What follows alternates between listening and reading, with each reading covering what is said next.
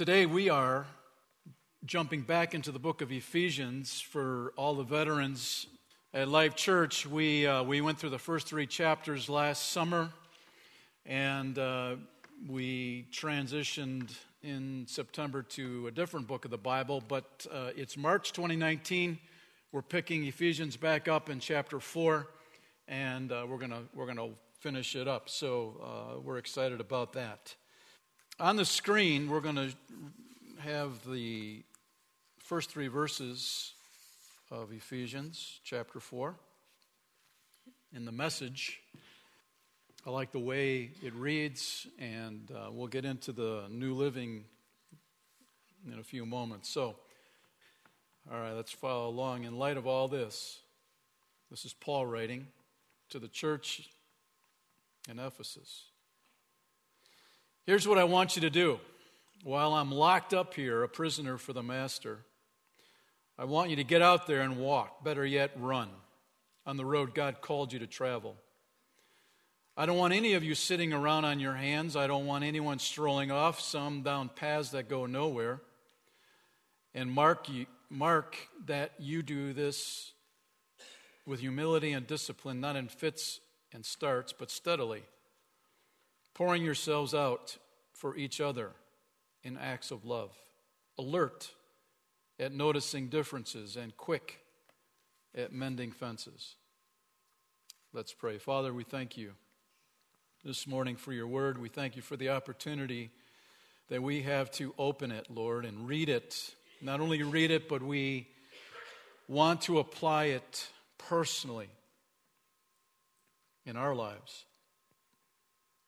That's where life change happens. That's where transformation happens. And it's so cool to see it in our own personal lives, Lord. And so we're asking for your help today to do that very thing. We don't want to uh, breathe air, sit in a chair, and leave the same. We want, we desire, Lord, you the living God, the God who created us, the God who's breathing life into our nostrils now, to work, to speak to us individually. We're trusting you to do it. In Jesus' name we pray. Amen. We're going to go back in time to the uh, early 1900s. Uh, we're going to fly into Baton Rouge. We're going to go 60 miles north to the Louisiana State Penitentiary, also known as Angola Prison. Angola Prison had a reputation as being the worst prison, the bloodiest prison in the United States. The prison population of over 5,000 men, 85% of them are on life without parole sentences. In other words, they're never going to get out of there. Among those are 45 men that are on death row waiting to die. Escape is almost impossible. They have a large pack of dogs, part wolf, part dog. Their heightened sense of smell uh, are used to track down prisoners if they try, in fact, to make that escape. So, yes, up until 1995, um, Angola prison was known as the bloodiest prison in the country. Uh, in fact, when a prisoner was admitted into Angola, they would give him a knife to protect himself. That's how bad it was. Now, that's kind of crazy. you go to prison to get a knife. uh, how often you see that happening? Bloodstains were on the floor, on the walls um, man, it was a mess. And in 1995, there was a, a man by the name of Pearl Burl Cain who was known as a follower of Jesus Christ. He had a relationship with Christ, he was passionate for God, and he had warden experience. And so he saw what was going on in Angola prison, and of course, it grieved him to see how the men were treated and how the men treated each other. And because he had a relationship with Christ, he believed that Jesus could make a difference in that environment. And I ask you this morning do you think Jesus could make a difference in that environment? Well, Burrell would only take this position if he had the liberty to do what he wanted to do in that prison. And that was begin Bible studies, that would be having chapel services, and on and on. And so those that were in charge of Angola realized, man, we are in a mess here. We have a reputation that we're not comfortable with, and we would like to see some change happen. So, yes, Burl, you come in and you do what you want to do. We're going to give you freedom, whatever you want to do. And so, Burl Cain came in, and um, things started to change. Instead of blood on the walls now, there's Bible verses that can be read on many of the walls. There's Bibles in many of the cells. There's a prison radio station. What do you think goes on with that?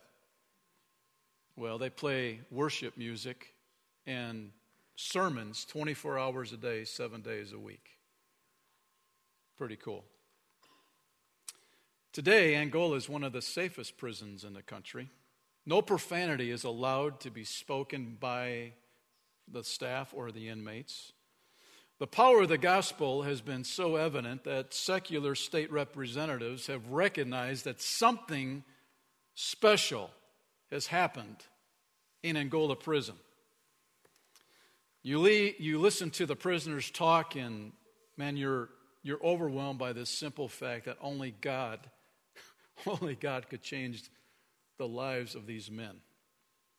Ravi Zacharias, a Bible teacher, uh, apologist who defends the faith, uh, heard about the reputation in Angola and heard about the change, and so he himself went into that prison and started talking to some of the inmates.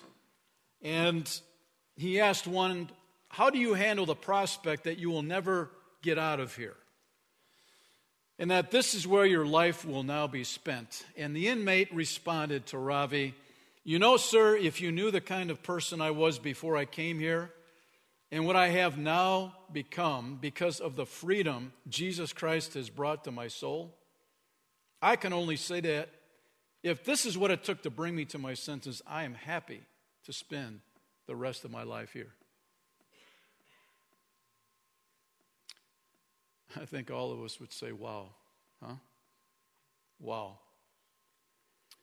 Ravi said later, later that night, I saw this same man leading more than 700 prisoners in worship. That's not the end of it.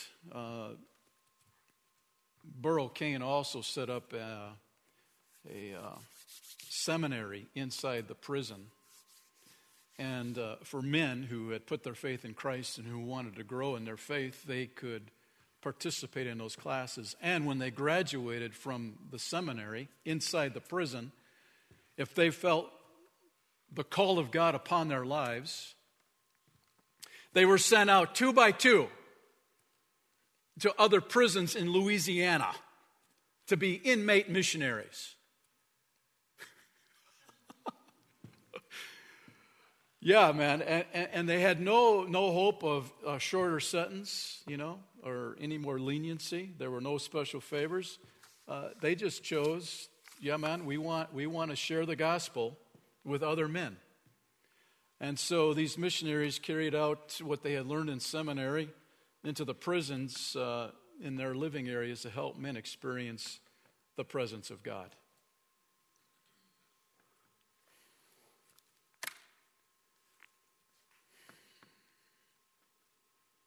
Why isn't that happening in your life? Why aren't you allowing the presence of God to transform you?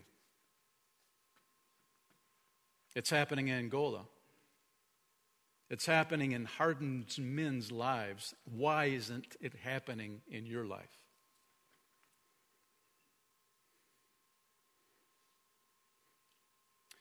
It's because God loves you so much, He gives you the freedom to choose or to reject His love. Now, I find it incredible that men in Angola prison have chosen to respond to the love of God. Many of these men don't even know their biological fathers, and if they do know them, there's a lot of conflict there that's driven them with a lot of anger. And when you experience the love of God in your life, man, it radically will change you. When God gets into you. And the Apostle Paul is saying that to the, to the people at the church in Ephesus, the very same thing. Because they've been living in an environment with uh, the goddess Diana. It was a goddess. They built a temple outside of Ephesus. It took 220 years to build this temple. It's one of the seven wonders of the world architecturally. And inside the temple, in the center of it, they have a statue of the goddess. Aren't you glad your God is not a statue? He's living, He's breathing, He's breathing into you this morning. Aren't you glad for that? Why would anybody waste their time on the goddess Diana where they have to go to some temple in Turkey and there's a curtain around the statue? Well, the people in Ephesus, man, they, they were selling little statues of Diana. Tourists would come in to see. People would come to worship. And so it was the driving force of the economy in that city. And so when Paul came in and started teaching about the gospel, the great love of Jesus Christ, that he will set you free. those people that had businesses selling these little statues, they started to panic.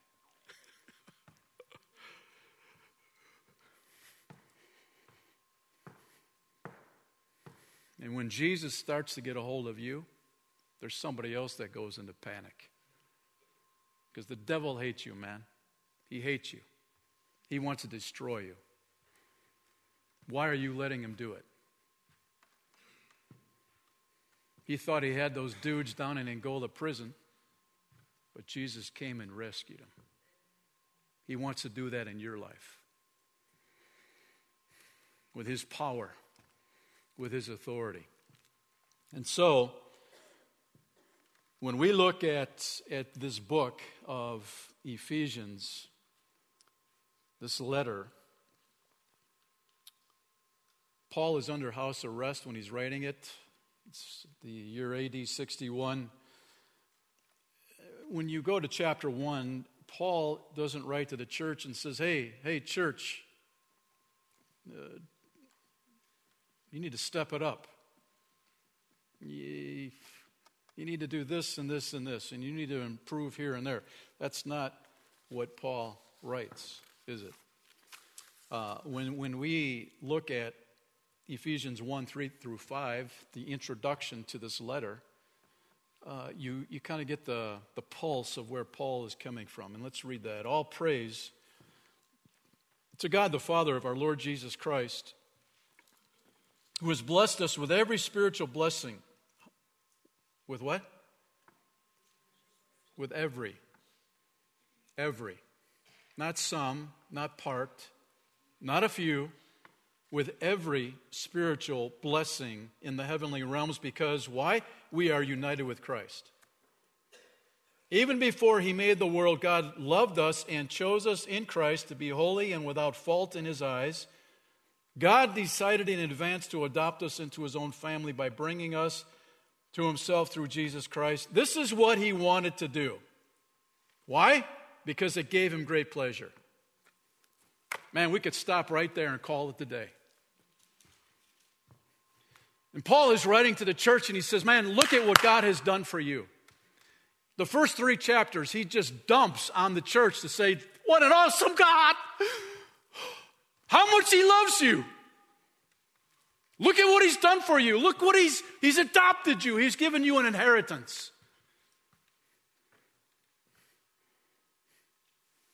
In the church yards.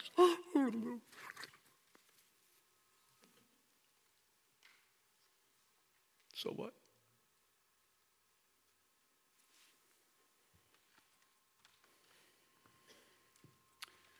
Paul is saying when we, when you read chapter 3,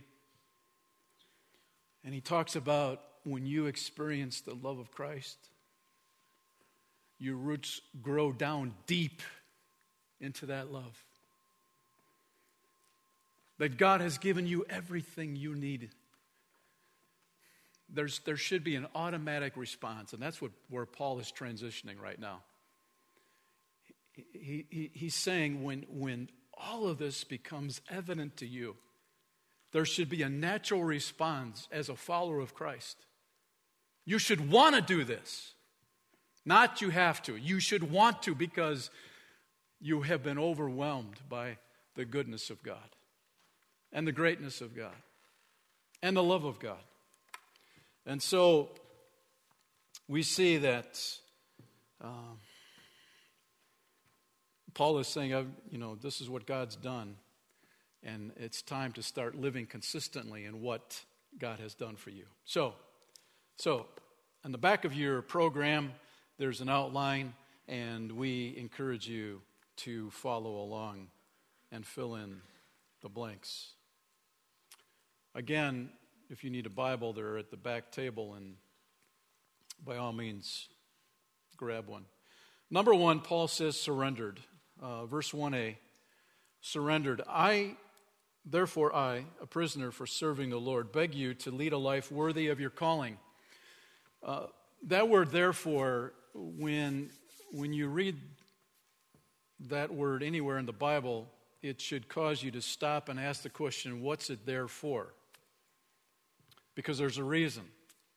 And Paul puts it on the front end of, of chapter 4 because he's saying, uh, therefore, in other words, you have to go back and read the first three chapters to get to where Paul is going to start transitioning right now.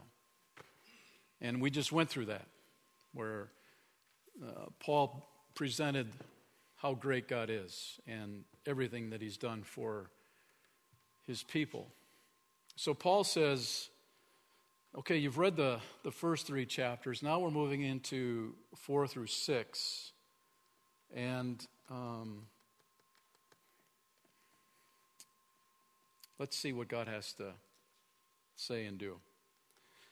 Now, Paul says that he's a prisoner, and this is where we come up with that word surrendered. Because what I find interesting in this verse is Paul says that he is a prisoner for serving the Lord. Now, for all practical purposes, Paul is a prisoner of Caesar from the Roman Empire. That's really why he's a prisoner. But Paul doesn't see himself as a, a prisoner of a human being. He instead is okay with the fact that he is a prisoner of the Lord. In fact, it says that he's a prisoner for serving the Lord. In other words, he's in prison because he's been telling people about Jesus Christ. And he's been modeling the character of Christ to those that he's come in contact with.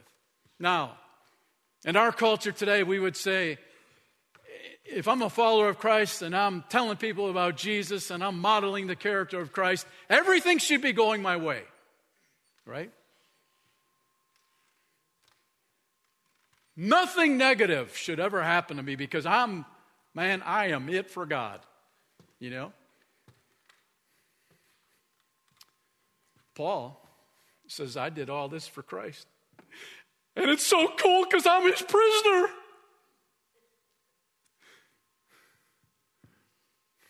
I've surrendered to Jesus. He's my master.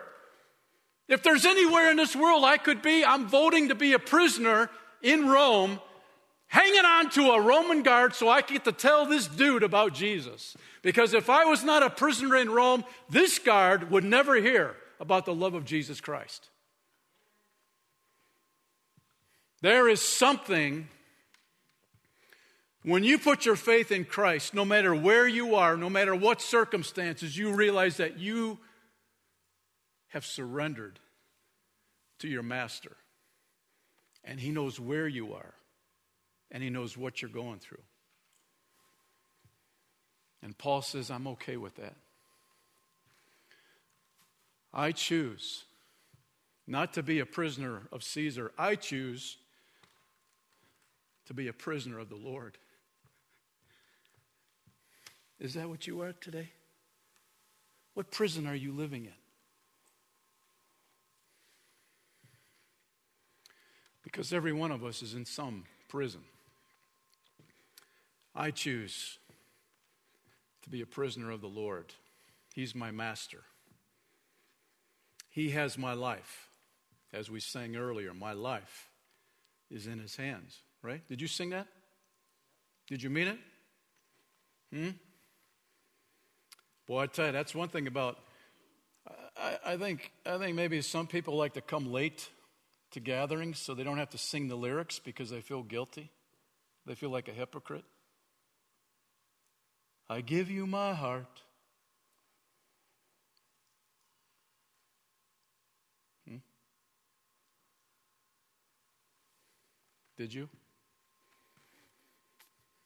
Oh boy. Oh boy, it's easy to sing lyrics. It's a whole other thing to live it out, right? Yeah. So, so Paul, he's cool with having surrendered to, to Jesus, and, and he's cool with being in prison because that's where God has him. Where does God have you? Number two, called, verse 1b, therefore I a prisoner for serving the Lord, beg you to lead a life worthy of your calling, for you have been called by God. Now, I like this, this image on the screen. Uh, notice there's a red button on the left. That's when God's calling. God is calling. And notice the, uh, the, the, wire coming off the phone itself, it's worn, isn't it? Th- that's good. That's like your Bible should be well worn. In other words, it's been used. That phone's been in use a lot, right? Why? Because God is calling. Paul has recognized the fact that not only has God called him, but he's called you, and he's called each one of us who have put our faith in Christ. I was thinking of um, the hymn, Softly and Tenderly. Jesus is calling, calling for you and for me. See on the portals, he's waiting and watching, watching for you and for me. Come home. Come home. Ye who are weary, come home. Earnestly, tenderly, Jesus is calling. Calling. O sinner, come home.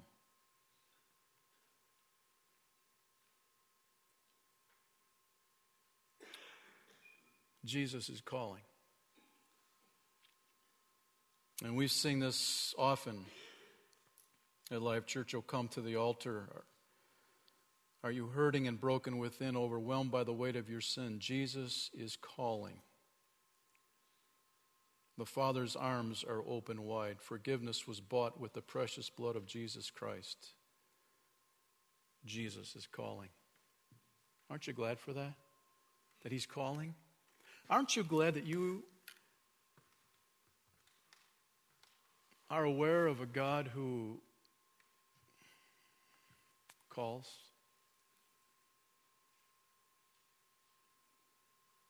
Does the goddess Diana call?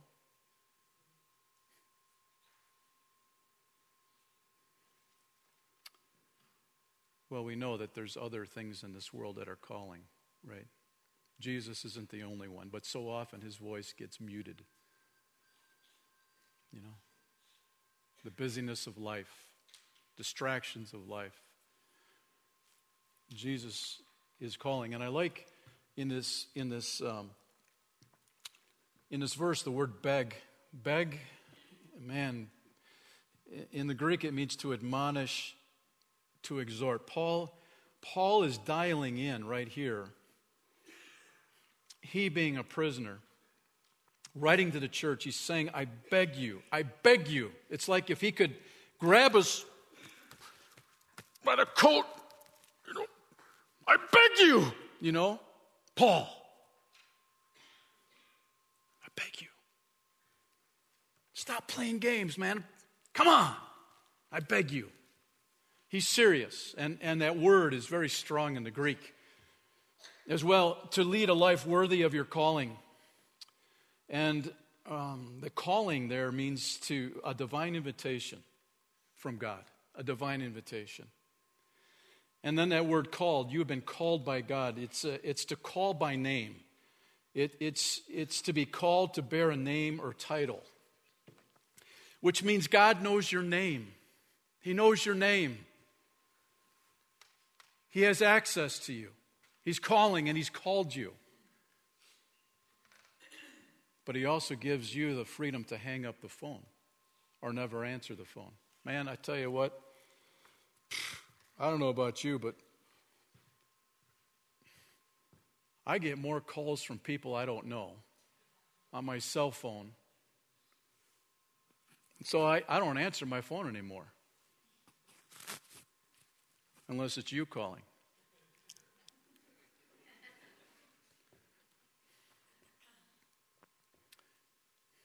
It's so annoying, these calls.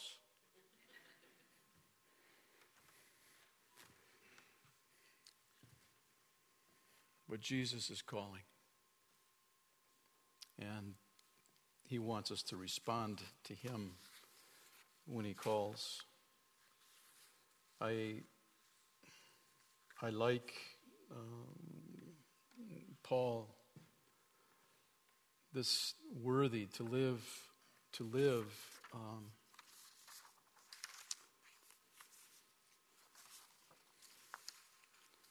a life worthy of your calling. It doesn't mean that you have to earn God's love. That's not what Paul's writing about here. You know, try to be as worthy as Jesus, try to be worthy for Jesus. Jesus has already made you worthy. You, you can't do it. You can't, you know, earn it or, you know, it's already been given to you.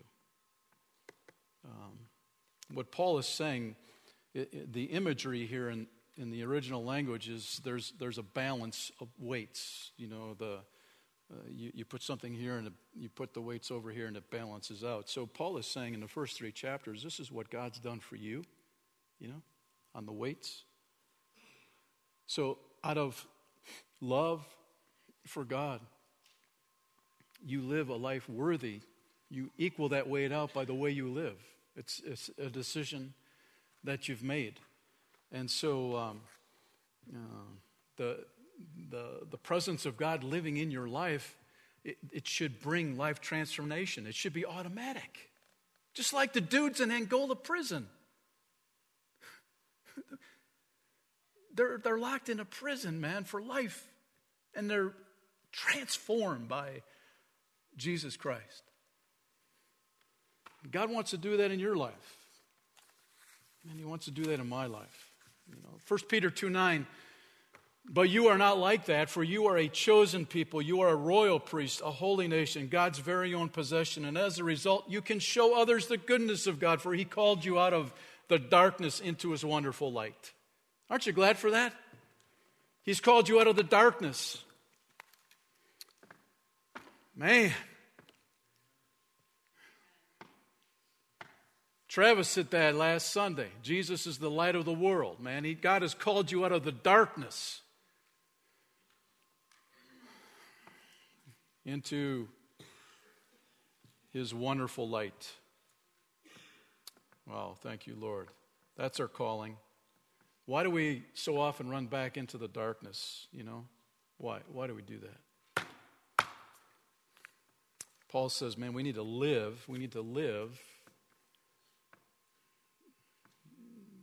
with who we are. We are God's son, we're God's daughter.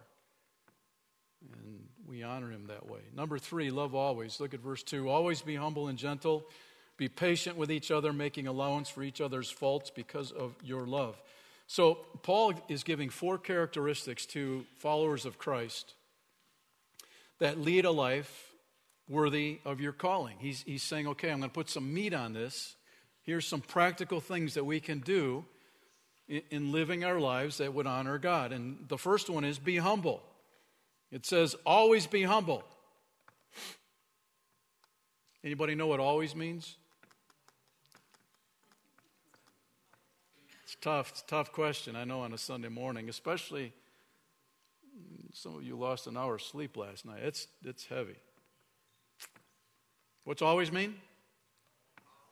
Always. That's right. You guys are sharp today. It's good. Seeing myself as God sees me, I can walk in humility. I don't have to try and impress anybody. I don't have to, you know, blow smoke on how cool I am because I've been adopted into God's family. He loves me to the max. I can walk in humility, right? I'm secure in that fact. I don't, I don't have to earn, beg, whatever, man. I look at how God sees me and I'm secure with that. I don't know if you heard the new book that's just been written, The 10 Most Humble Men and How I Met the Other Nine.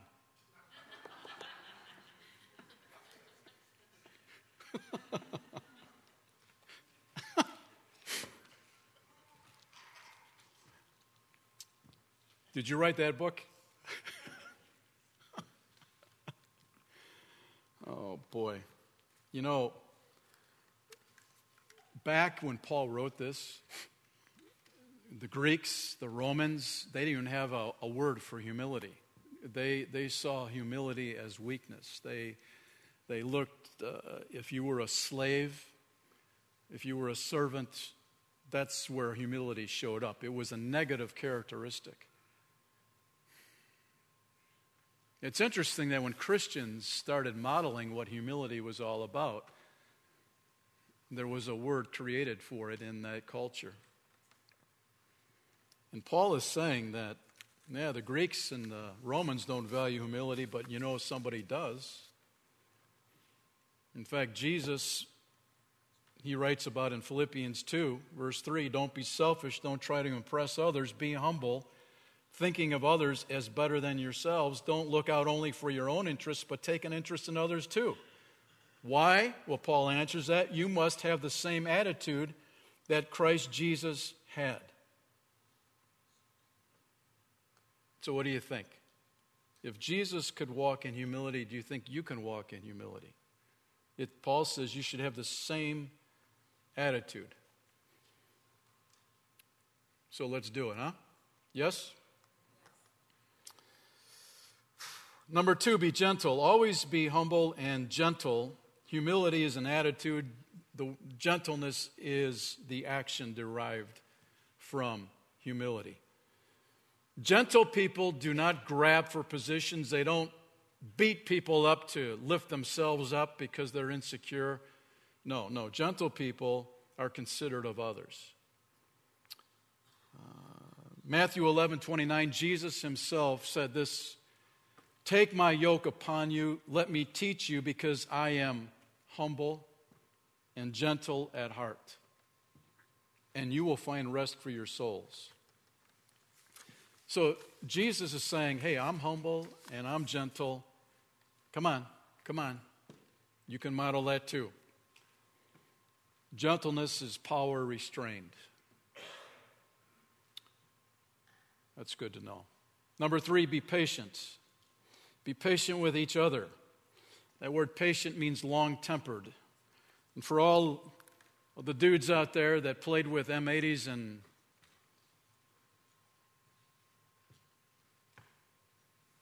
What else? Ezra. M80s and. Oh boy, oh boy. Holy smoke. What was that? Oh no. Oh no. Man, when I had some M80s when I was a little dude, it was so much fun having power in your hands, blowing stuff up. Much better than those little firecrackers. What was cool about M80 is you could go to the lake and throw it in the water, and the water didn't put the fuse out, man. It just made a big explosion. So much fun.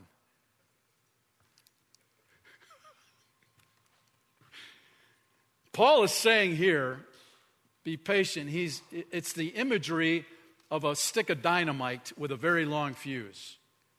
What Paul is saying as a follower of Christ Patience can be illustrated with dynamite. There's a lot of power there, but it has a long fuse. In other words, it doesn't blow up automatically.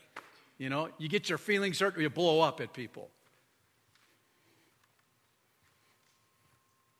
You're offended, you blow up at people. you know?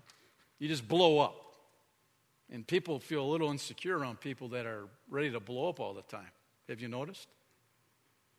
You might be one of them. People stay away. Whew. And Paul says you need to have a long fuse living this life as a follower of Christ. Don't be so quick to blow up. Be patient. And um, learn to let things go. So, number four, give some space. Be patient with each other, making allowance for each other's faults because of your love. So, so Paul is saying you take love because of your love. Where do you get love from? You get love from God. When love has been poured into you by your loving Heavenly Father, it just liberates you to be able to love so much easier. You know? It's not your human love, it's God depositing His love. And where you can love the unlovely, and you can love those who challenge you but the, making allowance means putting up with someone out of love. Putting up with someone um, out of love. Um, you know, the world's smartest detective, Sherlock Holmes and Dr. Watson went on a camping trip. And after a good dinner and some hot tea, they, they said, okay, it's time, time to crash. And they turned out the lights and went to sleep. And some hours later, Holmes wakes up and nudges Watson. Says, Watson, look up in the sky and tell me what you see. He says, I see millions and millions of stars. Holmes says, what do, you, what do you deduce from that? And Watson thought about it for a while and he says, Well, it tells me there's millions of galaxies and planets. And I deduce that the time is approximately a quarter past three, and I suspect that we'll have a beautiful day tomorrow, and I can see that God is all powerful and that we are small and insignificant part of the universe. What does it tell you, Holmes? And Holmes thought about it. He says, Watson, you fool, someone has stolen our tent.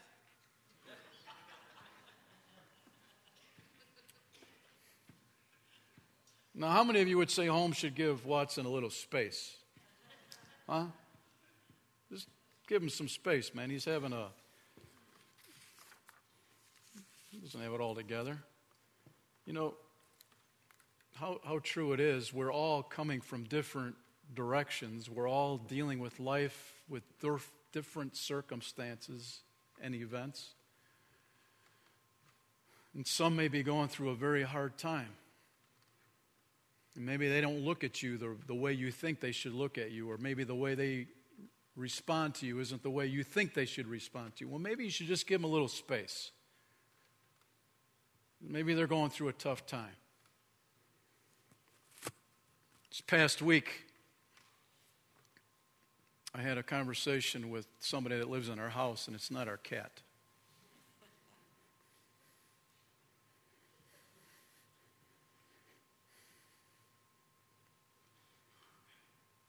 They said, How come you didn't say hi to me when I came home?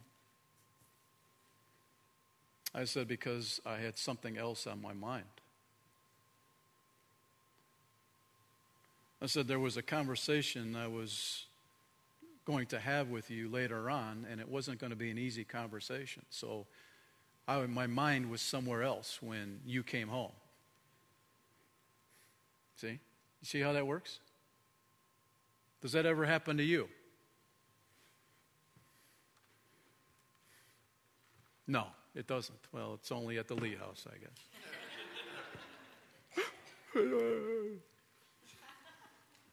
well, we need to give each other space and you know, you can read 1 Corinthians 13 for a great definition of what love is, man, and to model that, it will help us give people space. So, these four traits that Paul's talking about you know, we could say, well, how do I, you know, how can I develop these traits? And I would say there's two things that we can go to. First of all, the phone that we saw moments ago, we can, we can spend time with the Lord. You know, that's why reading your Bible is so important. to get to know Him, to get to have Him talk back to you, to, to see the qualities of God and Christ. And He empowers you to live that way. That's spending time that way is very important. The second thing is to hang around people that are modeling those traits. I don't know if you've ever noticed if somebody's got a bad temper and you're hanging with them, how much easier it is for you to respond out of anger than the way you used to because you're hanging around some person that's out of control. It's contagious, right? Characteristics are contagious, and so you, you have to be wise in who you're investing time with. Find somebody who's got the quality of patience or um, spend time with them, hang with them. That's some practical counsel. And number four, live united. Verse 3 Make every effort to keep yourselves united in the Spirit, binding yourselves together with peace.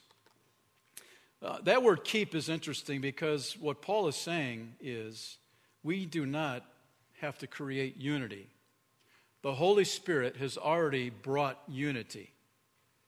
Our responsibility is to keep unity. You see it? Hmm?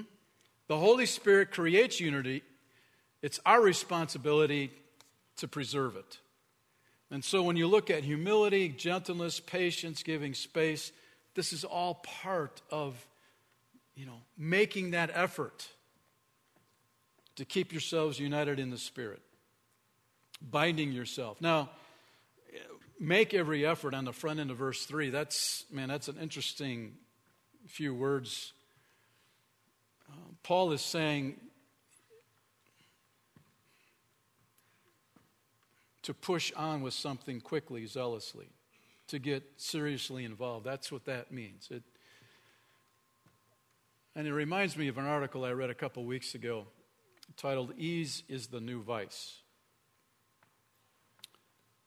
It says two years ago, in response to declining cereal sales, market researchers went looking for answers to why younger people were opting out of the convenience food that had fed their parents and grandparents. The researchers found the reason. You want to hear the reason? Breakfast cereal with the whole bother of bowl and spoon involved far too much work. Now, check this out. Almost 40% of the millennials surveyed said cereal was an inconvenient breakfast choice because they had to clean up after eating it.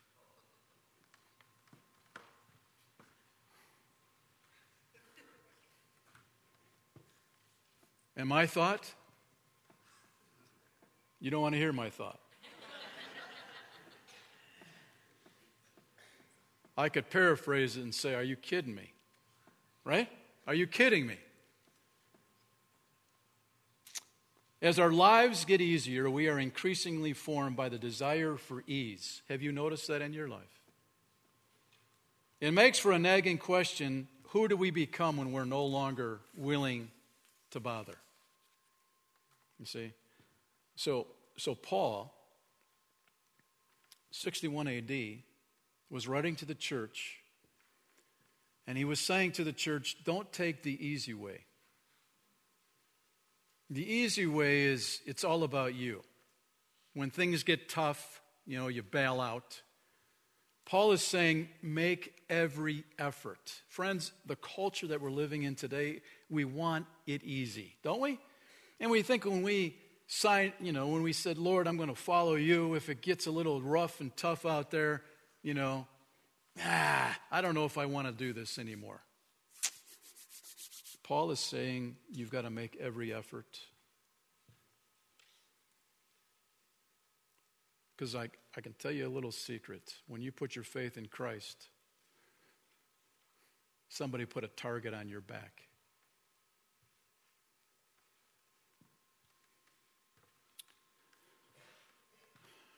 And Paul is saying, you know what? Hey, I'm in prison. there, there's been some pretty brutal things happen to me when I put my faith in Christ, and I have not given up. I am still pressing on in my walk with Christ, even as a prisoner of the Lord. And so, um, when we look at this unity, we can sign up with the millennials and say, it's too hard. It's too hard. Or we could say with Paul, I'm going to make every effort to keep myself united in the Spirit, binding myself together with peace in Christ. Yeah, I'm going to do that. I'm going to do that, Paul. I'm going to make every effort. A good model for that, I think, for the church today is the um, floating fire ants.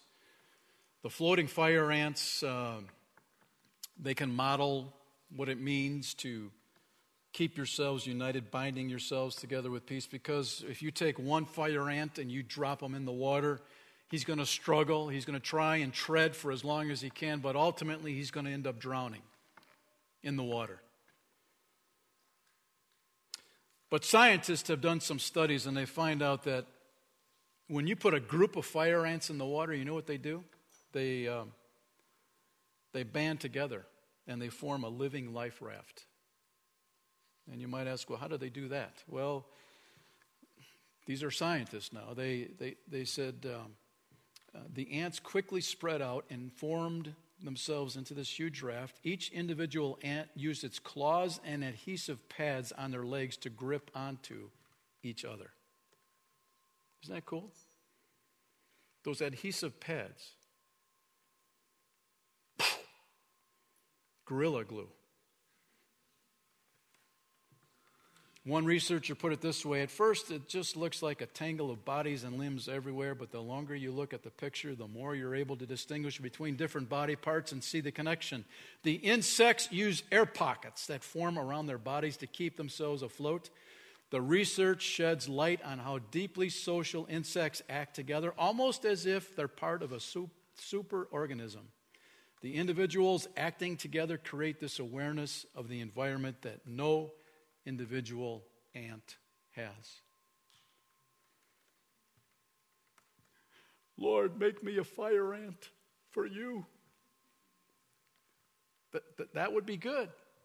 He made the fire ants, He knows what goes into it. We need a little bit of that adhesive glue on our pads, don't we? To where Paul says, make every effort to keep yourselves united in the Spirit, binding yourselves together in peace. And so this morning, have you surrendered, like Paul, to Christ? Have you said, Lord, I will be your prisoner no matter where I am? I will be yours. I surrender. Or, what are you doing about the call that God has upon your life?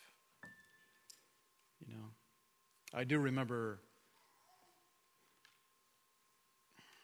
experiencing God calling me into full time ministry and how I fought it for so long. But I have to tell you this I, I think even a greater call is for you. God has called you. Whatever job you have, He's called you to be His representative on the job. Man, that's a, that's a high calling. Because I remember my secular jobs, man. It was just cool to tell people about Christ, man. It was, it was cool to model Christ in front of them. You get to do that. A call. And to love always. Living united. Is there, is there one? Is there maybe two items that God's Spirit has been pointing out to you this morning. You can talk to Him. He's on the phone right now, He's got your line. He's been speaking. What's He been saying to you? And Father, we thank you this morning.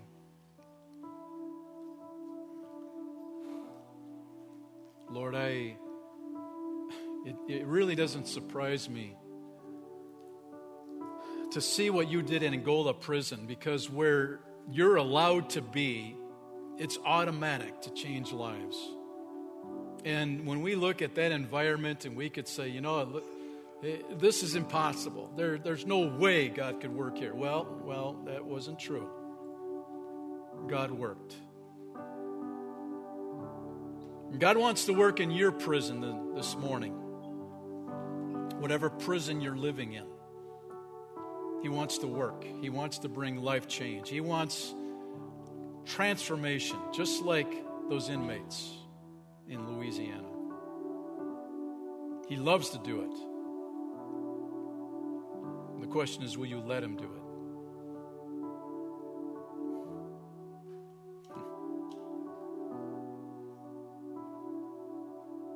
So, Lord, thank you for that resurrection power that raised Jesus from the grave is resident in every follower of Christ.